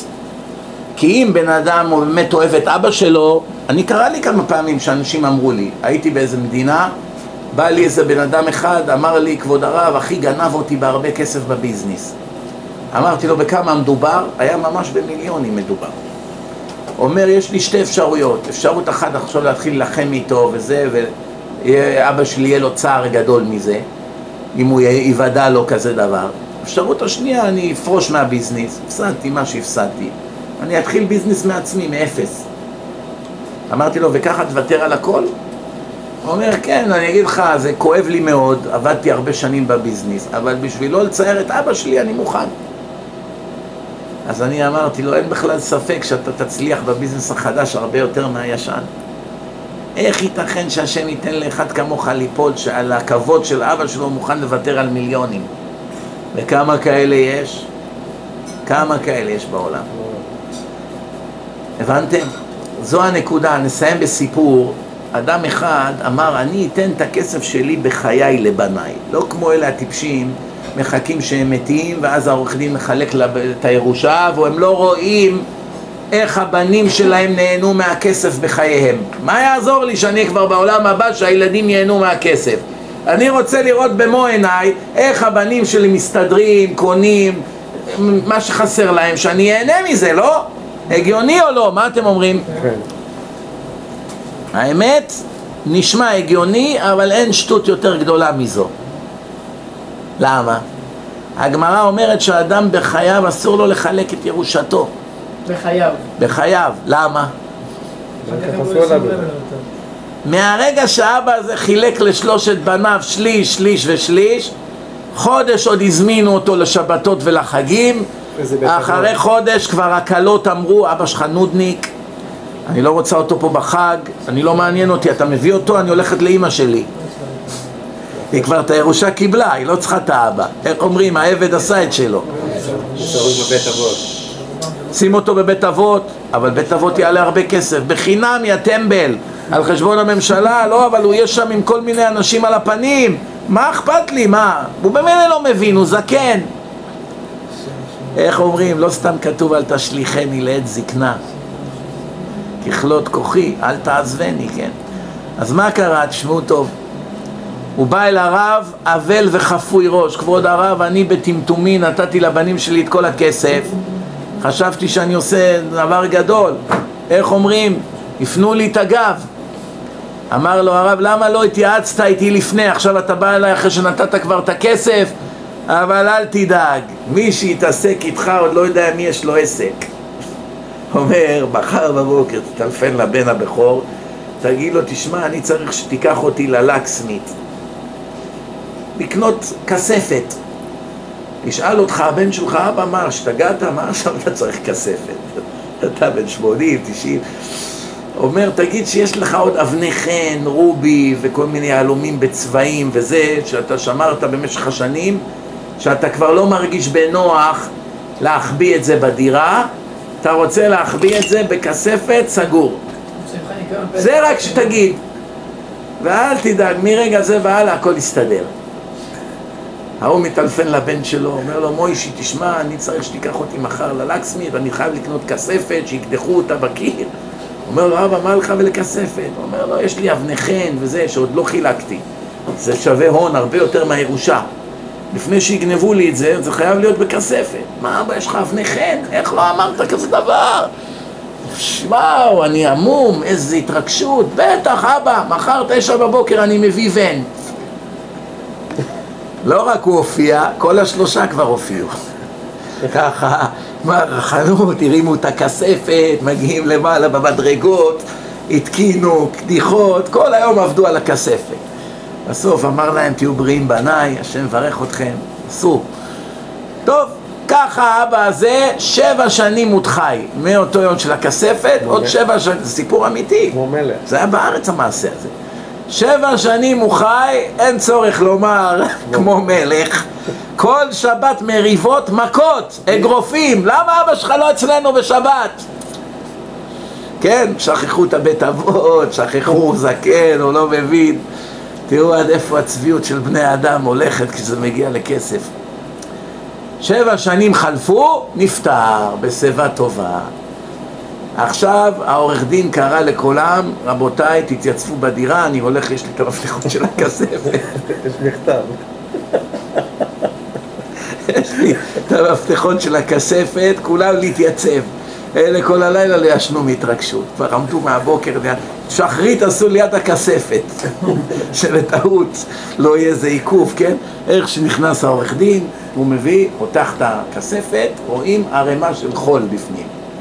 ערימה של חול, והיה בזה מכתב תקוע. העורך דין פוצע, אתה מוציא את המכתב, ככה יעשה לבנים כפויי טובה אשר השליכו את אבי, אביהם לפח זבל לעת זקנה. חול נתן להם. שומעים? איך אומרים? אני חושב שעד היום ממרום הוא צוחק עליהם, על הטיפשים האלה. הבנתם? על זה נאמר אם נבל תתנבל. למה לך? כן, תעזור לילדים שלך ודאי, מה שאתה יכול, אבל אל תשאיר את כל הקלפים אצלם. אין לך ברירה. אתה חייב להשאיר אצלך חלק מהכסף והירושה, כי אם לא, ככה טבע האדם. איך שקיבל מה שהוא צריך ממך, מיד השטן מתחיל לשכנע אותו לכפור בטובה. שימו לב, כמה שאדם יותר כופר בטובה, סימן שיותר הוא חייב לך. למשל באו לגאון מווילנה, אמרו לו יש איזה אחד מדבר עליך לשון הרע בכל העיר. אומר פלא, זה פלא בעיניי, אני לא זוכר שאי פעם עשיתי לו טובה. איך זה ייתכן? מה? מילא הייתי עושה לו טובה, אז אני מבין למה השטן משכנע אותו לתקוע לי סכין בגב. הבנתם? והרבה חושבים, איך הוא מסוגל לעשות לו כזה דבר אחרי כל מה שהוא עזר לו? אדרבה, בגלל שהוא עזר לו, השטן הסיט אותו עליו. כי ככה השטן קובר אותך הרבה יותר עמוק. אם אתה כפוי טובה לאחמד, מה לך ולא? אתה בא לחנות, הוא שוטף במכולת. אין לך אליו הכרת הטוב, מה לי ולא? מה, עובד בשבילי? בסדר. פעם אחת הזיז בשבילך איזה קופסה, יש לך טיפ-טיפה הכרת הטוב אליו. עזר לך עם איזה קופסה לאוטו. אבל אחד שעשרים שנה עזר לך, אתה חייב לו את חייך. למי יש לך יצר הרע לתקוע את הסכין בגב יותר? לזה שעזר לך פעם אחת או אחד שעשרים שנה עזר לך? בדרך השכל, איך אני אכפור באדם כזה?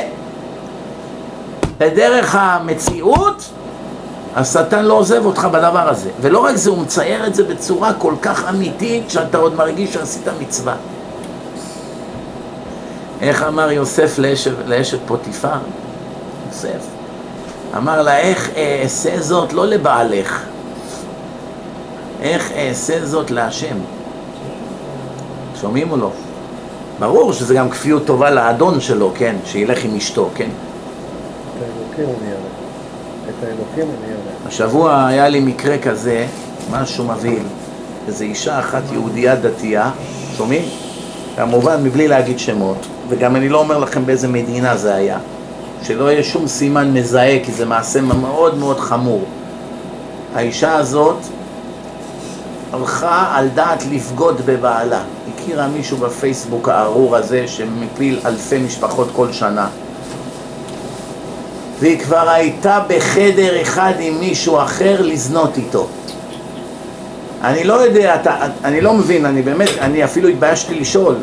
אני לא מבין איך שנייה לפני שהחיים שלה, גם בעולם הזה וגם בעולם הבא, היו יורדים לטמיון לנצח נצחים, מאיפה היה לה את הכוח, בתוך כדי כך שהיא עומדת לעשות מעשה נוראי, שזה יותר גרוע מרצח בתורה, לשלוח לי אימייל. והנס היותר גדול, איך היה לי באותה שנייה מיד זמן לפתוח את האימייל, כי הסיכוי שזה יקרה זה אחד לאלף, שאני אקבל אימייל ועונה עליו מיד. מאוד מאוד נדיר, לא יודע איך זה פתאום נכנס, אמרתי אני אענה על זה מהר. ומה אני רואה? בעלי כך וכך, הוא לא מכבד אותי, הוא לא אוהב אותי, הוא לא נותן לי אהבה, לא נותן לי תשומת לב, הוא קר כמו קרח, כל מיני סיפורים. אני קורא והלב שלי מתחיל ככה לדפוק, כל שורה אני מבין כבר לאן זה הולך. והלב שלי מתחיל ככה בום, בום, בום, בום, בום, אני אומר יואו, רק שזה לא, אני כבר מת כבר להגיע לשורה הזאת, זה באנגלית גם, אז אני צריך לקרוא את זה מהר. אני קורא, קורא, קורא, ואז מהאימייל היא אומרת שהיא כבר הכירה מישהו והוא מאוד מרגש אותה, והיא כותבת לי שם למרות שאני יודעת במאה אחוז שהוא מנצל אותי ומשתמש בי כמו בהמה וואו. עדיין זה מרגש אותי. עכשיו אני מהאימייל, היא לא כתבה אם היא כבר עברה את העבירה או לא. אז אמרתי, זה עכשיו 50-50, אז מיד במהירות, טק טק טק טק טק, במהירות הבזק, עניתי לה, אם כבר עשית את המעשה, נגמר הכל, את צריכה להתגרש מבעלך, והכל הלך. ואם לא, התחלתי לכתוב לה, מה זה, את כל מה שרק יכולתי. זהרי, תאבדי את הכל, לעולם הבא שלך, וזה, ואת המשפחה, ואת הילדים, ו... בקיצור, כתבתי לה כזה מכתב מזעזע, ובמהירות, הכל תוך שניות. ועכשיו אני יושב במתח לראות מתי היא תענה. עכשיו, אני לא יודע שהיא נמצאת עם הבן אדם בזמן האימייל. אני לא יודע, אולי זה כבר אחרי המעשה, אולי היא חושבת. בסוף היא ענתה לי, אז מה אני אעשה? אני אסבול עם הבעל שלי כל החיים? זה מה שהיא עונה לי. עכשיו אני, הראש שלי, אם היא כבר עשתה את העבירה או לא. עכשיו עוד מעט נדון בבעל. קודם כל בוא נראה מה המצב. מהר אני כותב לה, את כבר עשית עבירה עם אותו בן אדם או עוד לא? אז היא כותבת לי, אני עכשיו איתו, ועמדתי כבר לעשות איתו את העבירה עכשיו, והוא כבר כופה את עצמו עליי, אבל עכשיו האימייל ששלחת לי הכניס לי כל כך הרבה מרירות, קמתי, התלבשתי ויצאתי בסערה משם, ו... וואו. כן, הכל, הכל אצלי גם מתויק. מה אתה אומר פה? עוד עשר שניות הכל היה הולך. עכשיו אני אומר לעצמי, ריבונו של עולם, הבעל שלה בכלל לא יודע מה אשתו עושה בפייסבוק, אנשים לא יודעים מה הולך בעולם הזה בכלל. ואני גם לא יודע איך הוא מתייחס אליה, יכול להיות שהיא גם באמת צודקת, הוא מתייחס אליה כמו לאבן, קר כמו קרח. בקיצור, אני אמרתי לה, את רוצה ללכת עם מישהו אחר, את חייבת להתגרש. תתגרשי, תכירי מישהו אחר, לא יכולה לשלוט בעצמך. תתגרשי, תקימי בית מחדש, מה נעשה? או שתלכי לטיפול. טיפולים לפעמים מחיים את חיי האהבה. זה מה שאני תמיד אומר, מי שמתחתן בלי אהבה, סופו רב אמר, במיוחד בדור הזה. אפילו אצל החסידים, שהם כביכול, המערכת שלהם היא הכי צנועה, והם יוצאים לכמה שידוכים ומיד מתחתנים, אין אצלם חוכמות, שטויות, תמונות, אני יודע מה, כל הדברים האלה שיש אצל הבעלי תשובה וכולי. אפילו כבר אצלם זה נהיה קריטי. פעם העולם היה תמים, העולם היה תמים, לא היו יודעים כלום. בן אדם בחיים שלו לא ראה אישה, בחורה בחיים שלה לא דיברה עם גבר, מושיבים אותם בשידוך. אין סיבה שהיא לא תמצא חן בעיניו, הוא בחיים שלו, הוא לא דיבר עם אישה, פתאום הוא יושב איתה, הוא כולו מתרגש. זה בשבילו עכשיו כאילו, איך אומרים, המשיח כבר הגיע. והיא אותו דבר, בגלל שהם אין להם בלקסיקון דברים מהעבר. אז ממילא אפשר היה לקיים, איך אומרים, שידוך מוצלח. אבל היום שנהיה בכל פינה את הסמארטפונים האלה ופרסומות שחץ בכל פינה ויש כל כך הרבה מקרי גירושין וכל כך הרבה מעשי בגידות וזנות אפילו בחברות הכי הכי חרדיות שיש ממילא מוסד הנישואים מדרדר ומתרסק. מתרסק. עד כדי כך שכבר היום לא ברור כבר מה עדיף להיות עד לפני 30 שנה, גוי, היית שואל אותו מה עדיף להיות, married או סינגל? אתה מעדיף להיות נשוי או גרוש? כל גוי היה אומר לך, בטח נשוי, מי רוצה להיות רווק?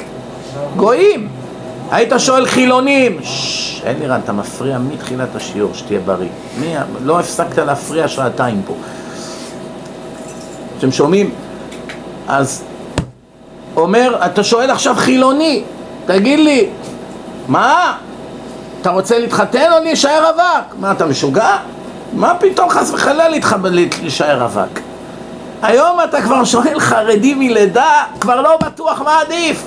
לאור מ- מקרי הגירושין שרק עולה משבוע לשבוע, אתה כבר לא... אתה אומר לעצמך, תשמע, זה בתי משפט, זה מלחמות, זה משפחות נלחמות אחת בשנייה, זה עורכי דין, זה על הילדים, זה. אתה כבר אומר, עזוב, מתייאש כבר מזה. לצערי הרב הגענו ליום הזה. שכבר בכלל לא בטוח מה עדיף. וזה החורבן הכי גדול. תדעו לכם, כי אם מוסד הנישואים פשט את הרגל, כל היהדות הלכה, זהו זה. כבר לא יהיה, זה לא משנה כבר, יהיה בעלי תשובה, לא יהיה, אין לעולם המשך. תחשבו רגע, שאנשים יפחדו להתחתן. כאילו, תשמע, זה, זה משימה בלתי אפשרית. מה, אני רוצה להיכנס לסטטיסטיקה ש-80 מתוך 100 מתגרשים וה-20 האחרים גם כן סובלים? מה הסיבה העיקרית? אם תשאל אותי, כמובן שכמובן הסיבה הכי הכי עיקרית זה הסושיאל מדיה. יוטיוב, פייסבוק, סמארטפונס, כל הדברים, המתירנות שנהיה, שחדר לכל פינה. מחשב, מי, היה- לא היה מחשב פעם, לא היה אינטרנט, לא היה כלום. איפה היה את מה שיש היום? זה א'. דבר שני, האנשים הולכים ונהיים יותר ויותר מפונקים ואין להם שום רצון להשקיע. רוצים רק לקבל. נשים לא רוצות להשקיע, וקל וחומר גברים לא רוצים להשקיע. אז ממילא אם אתה בא לחיי נישואים, אפילו שאתה נמשך לאישה ואוהב אותה והכל יפה בעיניך, כל הדברים האלה אחרי כמה חודשים מתקררים. אין את אותה אה, ההתחלה כמו שבהתחלה, כי זה דרך העולם, אין מה לעשות. אז ממילא כשזה מתחיל קצת להתקרר, כמו כל דבר חדש שהוא חדש, מתרגשים ואחר כך קצת פחות, אז ממילא עכשיו אין לך שום רצון להשקיע במערכת הזאת, זה עבודה, זה מטלה. זה לעבוד, זה להתעורר, זה לעזור עם הילדים, זה לקחת אותם, זה כל מיני דברים, הוא לא רוצה את זה בכלל, הוא רוצה, איך אומרים, לחזור לחיי החופש. והיא אומרת, מה, הייתי חי אצל ההורים שלי בווילה, טוב לי, משרתות, מה אני עכשיו באתי לפה לשרת אותו, זהו. הוא לא מעריך שום דבר. אין לאנשים רצון להשקיע בזה. מה יהיה? אני אומר כל הזמן, אם משיח לא יבוא עכשיו, אני בכלל לא בטוח שיהיה לו למה לבוא עוד עשר שנים. למי הוא יבוא בכלל? תגידו לי אתם. אם העולם, כך? אם העולם ימשיך לדרדר בצורה שהוא מדרדר, מגפת סמים, מגפת גירושים, בעיות, לשון הרע באינטרנט, רציחות בלתי פוסקות כל שנייה, אלפים רוצחים אחד את השני באינטרנט כל שנייה, אני בכלל מתפלא איך הקדוש ברוך הוא לא מחריף את העולם, פלא בעיניי. מי רוצה כזה עולם בכלל? כל שנייה, תראו מה הולך שם, אתם לא תאמינו, איזה קללות, איזה עלילות, איזה שקרים מפיצים אחד. שי- שיימינג. שיימינג, שיימינג. נורא ואיום. אז אני שואל, אז נו, אז משיח יבוא, מי באמת יישאר? מי? זה כותב באינטרנט, זה כל היום באתרים מלוכלכים, זה מכור לזה, זה... מה, אז למי המשיח יבוא? חוץ מכמה בני תורה רציניים, כמה אני יודע, עשרות אלפים שיישארו, שהם ממש בתורה אדוקים, לא יודעים מה זה טלפון, לא יודעים כלום, הם שקועים ודבוקים בהשם, מקווה בבוקר, שחרית, כל היום עם התפילין, בבית בית מדרש, כל החיים שלו זה הספרים. אלה ודאי הם במצב טוב, אבל כמה כאלה יש? יש היום הרבה אנשים נקראים אברכים, הם שלושת רבעי חילונים. אני מדבר איתם לפעמים, אני רואה את השפה שלהם, איך הם מדברים, איזה ביטויים הם משתמשים. אתה ישר מהשיחה רואה אותו שהבן אדם הזה רואה טלוויזיה. אחד אמר לי, אומר לי, כבוד הרב, הישיבה זה לא מה שהיה פעם. חצי מהבחורים רואים סרטים בישיבה. אז אני חשבתי לתומי סרטים על מערת המכפלה, סרטים על קבר הרשב"י, מה אני יודע עכשיו סרטים? אמרתי לו, איזה סרטים רואים? אמר לי, סרטים, סרטים. אמרתי לו, איזה, איזה סרטים? הוא אומר לי, סרטים מהטלוויזיה. אומר לו, טלוויזיה חילונית? אומרים, אומר לי, כן. סרטים מהטלוויזיה שלהם, אני יודע איך קוראים לזה, משלמים כמה דולרים לחודש, רואים סרטים שיש עכשיו בקולנוע. פריצות, בח... לא יאומן כי יסופר, יושב לומד גמרא, יושב בגמרא עכשיו באלול והולך בהפסקה לראות סרט. אתם שמעתם בחיים שלכם כזה דבר? שלא לדבר על אלה שמעשנים סמים וכל שאר הדברים. צריכים רק להתפלל שהשם באמת ירחם עלינו, כי אם לא, מי יודע מה יהיה, פשוט מי יודע מה יהיה. מי, מה יהיה עם הנוער, מה יהיה עם העולם היהודי, מה יהיה עם התא המשפחתי. אני כבר לא מדבר על איראן ועל החיזבאללה ועל החמאס, זה איך אומרים, אלה הצרות הקטנות שלנו. למרות שכל רגע נרד... נדקרים ונרצחים יהודים בלי סוף, זה הצרות האחרונות שלנו. מי שחושב שאלה עיקר הבעיות שלנו הוא חולם. אנחנו לא צריכים לא חיזבאללה, לא איראן, לא חמאס, לא כלום, אנחנו מתוכנו הורגים את עצמנו, כמו שכתוב, מהרסייך ומחריבייך ממך יצאו. וזה, אין, אם לא יהיה אחדות, איך אפשר להמליך את השם למלך? שומעים? זו השאלה העיקרית שצריכים לשאול ערב ראש השנה. יהי רצון בעזרת השם שכולנו נזכה להציל מה שרק אפשר. מה שרק אפשר. אם זה תשובה מעומק הלב, אם זה עמל התורה, אם זה תיקון המידות, אם זה לב נשבר ונתקה, אלוקים לא תבזה. אם האדם עכשיו יבכה באמת עכשיו, עוד מעט יש פה סליחות, אם האדם באמת יבכה אבל, לא הצגות, יש כאלה בוכים בשביל המצלמה. אני הכרתי אחד כזה, לוחץ על כפתור, בוכה, עכשיו הסתובבו, אנשים הלכו, לוחץ על כפתור, מכבה את הבכי. סתם הצגה? אתה מכיר אותו, אני לא אגיד לך מי זה. איך אפשר? הצגות, מה? הכל הצגות לקהל. זה צריך הבכי לבוא מבפנים. כמו שאתה עכשיו חס וחלילה מדמיין, כאילו עכשיו אתה רואה ספר תורה עולה באש. איך לא תבכה? אפשר לא לבכות כשאתה רואה כזה דבר? אתה נופל על הרצפה, מורט את השערות שלך לחודש. ככה בן אדם צריך להרגיש ערב יום הדין, רבותיי. אם נרגיש רבע מזה, כבר מצבנו טוב. איך אומר החזון איש? אם אדם, אם אדם יש לו שעת השקט, שעה אחת, חופשי מרעבון תאווני, חופשי מהרעב של עולם החומר, של התאוות, אוכל, נשים, כסף, ספורט, שטויות, כל הדברים האלה, כן? אז רואה את העולם בעיניים בהירות. זאת אומרת, כל התקופה הזאת שהוא מכור לחומר, הוא לא יכול לראות בכלל את האמת של העולם. רק שעה תתנתק מכבלי החומר, פתאום כל העולם נראה לך אחרת לגמרי. פתאום אתה מבין מה זה הערך של התורה, פתאום אתה מבין מה זה ערך של צניעות, הכל משתנה אצלך.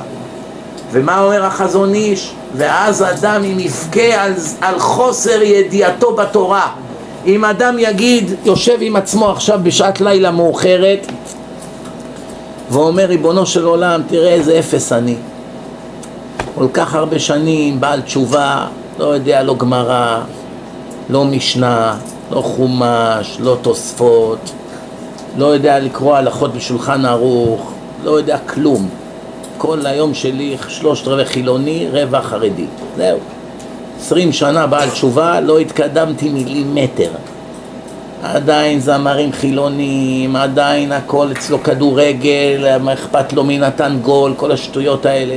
נשאר בעולם שהוא היה, רק עם קצת סימנים חיצוניים. בחיים שלו לא למד, לא ישב כמה שנים ללמוד, לשפר, לתקן את המידות. כל היום מחובר למכשיר הטמא הזה, אפילו באמצע השיעור לא מפסיק לתקתק. שומעים? אז עכשיו האדם במצב כזה, שומעים? הוא צריך לשבת מול השם ומה להגיד? פשוט לבכות על זה שהוא אפס. זה החזון איש כותב, זה לא אני, אני רק מתרגם לכם את זה לעברית. ואומר החזון איש, אז הוא צריך לדעת שהוא כבר השיג הרבה. עכשיו שהוא בוכה על זה שהוא אפס, מובטחת לו שתפילתו מתקבלת, שומעים? זאת אומרת, שימו לב טוב, עוד לא תיקנו כלום. שימו לב מה אומר פה החזוני, זה חזוני, זה לא אני. אלף כמונו לא, זה לא, לא שווים לציפורן של החזוני, מי שמבין מי זה היה. תשמעו טוב, אומר, תראה, לא תיקנת כלום, אתה עדיין אפס, אתה עדיין כלומניק, אתה עדיין בור ועם הארץ, אתה עדיין בעל תאוות ובעל כל מיני רצונות ואתה משוקץ והכל אצלך אותו דבר. שום דבר לא השתפרת. רק דבר אחד זז אצלך. שהבנת שאתה אפס וזה גרם לך לפרוץ בבכי סוחף. ככה הדמעות התחילו לפרוץ. ואתה עכשיו ככה שבור ואכול. אומר לך החזון איש כבר תדע שהשגת הרבה שהגעת למצב הזה. ועכשיו מובטחת לו שתפילתו מתקבלת. מה עוד נשאר לי להוסיף על זה, תגידו לי אתם? יהי רצון שנזכה, ברוך אדוני לעולם, אמן ואמן